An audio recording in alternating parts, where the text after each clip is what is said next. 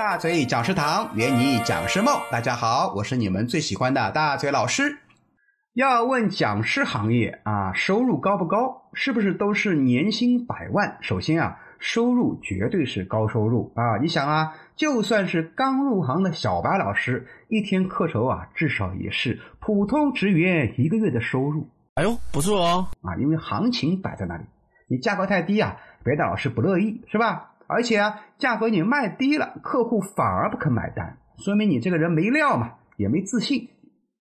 如果是一位资深的商业讲师，那收入就更不用说了，少则几万，多则几十万哦。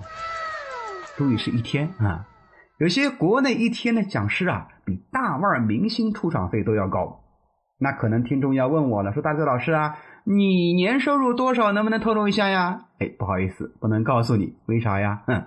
你忘了那些明星都是毁在什么上面了吗？哎，我可不想以这种方式上热搜啊！但我可以告诉你的是，我认识的讲师朋友里面呀，只要年课量超百天的，家里都好几套房子，好几个老婆，好几台车子，还生好多孩子啊！反正什么都多。我也有好朋友叫朱强老师啊，化名啊。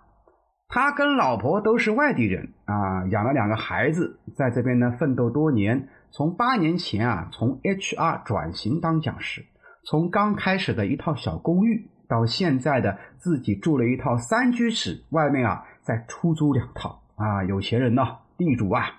据我所知，他的课量呢，去年也就一百来天的样子吧，就不用说那些其他的爆款老师了啊。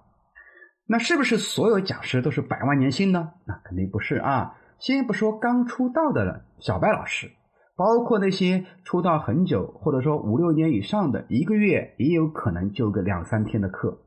有一次呢，我在朋友圈里面啊抱怨了一下，说我快累得不行啦，已经上了二十七天的课呀，不行啦，嗓子都哑啦，人都垮啦。结果有一位老师啊，就直接语音电话打过来了。说大周老师，凭什么你能接那么多课啊？我我以为他还是来请教的哈，其实不是的，他是发牢骚。他说我是某大型知名企业的商学院的院长啊，我也讲了十年的课了，为什么我一一个月才一两天的课啊？你为什么那么多？你是不是给别人价格给给低了？哎，搞得我好尴尬，一脸黑线啊。那我总结一下哈，一般讲师为什么没有课的原因，我分析应该以下几点。啊，说错了，还请各位同行多多包涵。我知道有好多同行在听啊。第一，内容很好，但是呢，不懂得营销自己。第二个原因，内容很好，但不懂得授课技巧，或者说授课技巧一般般啊。第三呢，虽然懂得营销，授课技巧也不错，但是呢，内容不够深。所以呀。成为一名优秀的讲师，内容、授课技巧、营销能力这三者缺一不可。很多专家级别的老师出来讲课，内容通常都很好，但啊，就是不懂得授课技巧，结果上着上着呢，就没人听了啊，也没人请了。我就曾经遇到过这样一位，呃，是也算是某知名大学的教授，名字我就不提了啊，他也算是久经沙场了。因为有一次呢，我把他推荐给了一位我的客户啊去做内训，然后呢，我就被客户呢邀请到旁边也旁听一会儿，对吧？那我觉得啊，这个老师的课程内容啊真的很棒，我都做了很多笔记啊，数据充分，干货连连。可惜呢，他不善于做互动，不会搞气氛。台下学员一开始听了很仔细，慢慢慢慢慢就觉得枯燥无聊，一个一个头低下来看手机、玩电脑。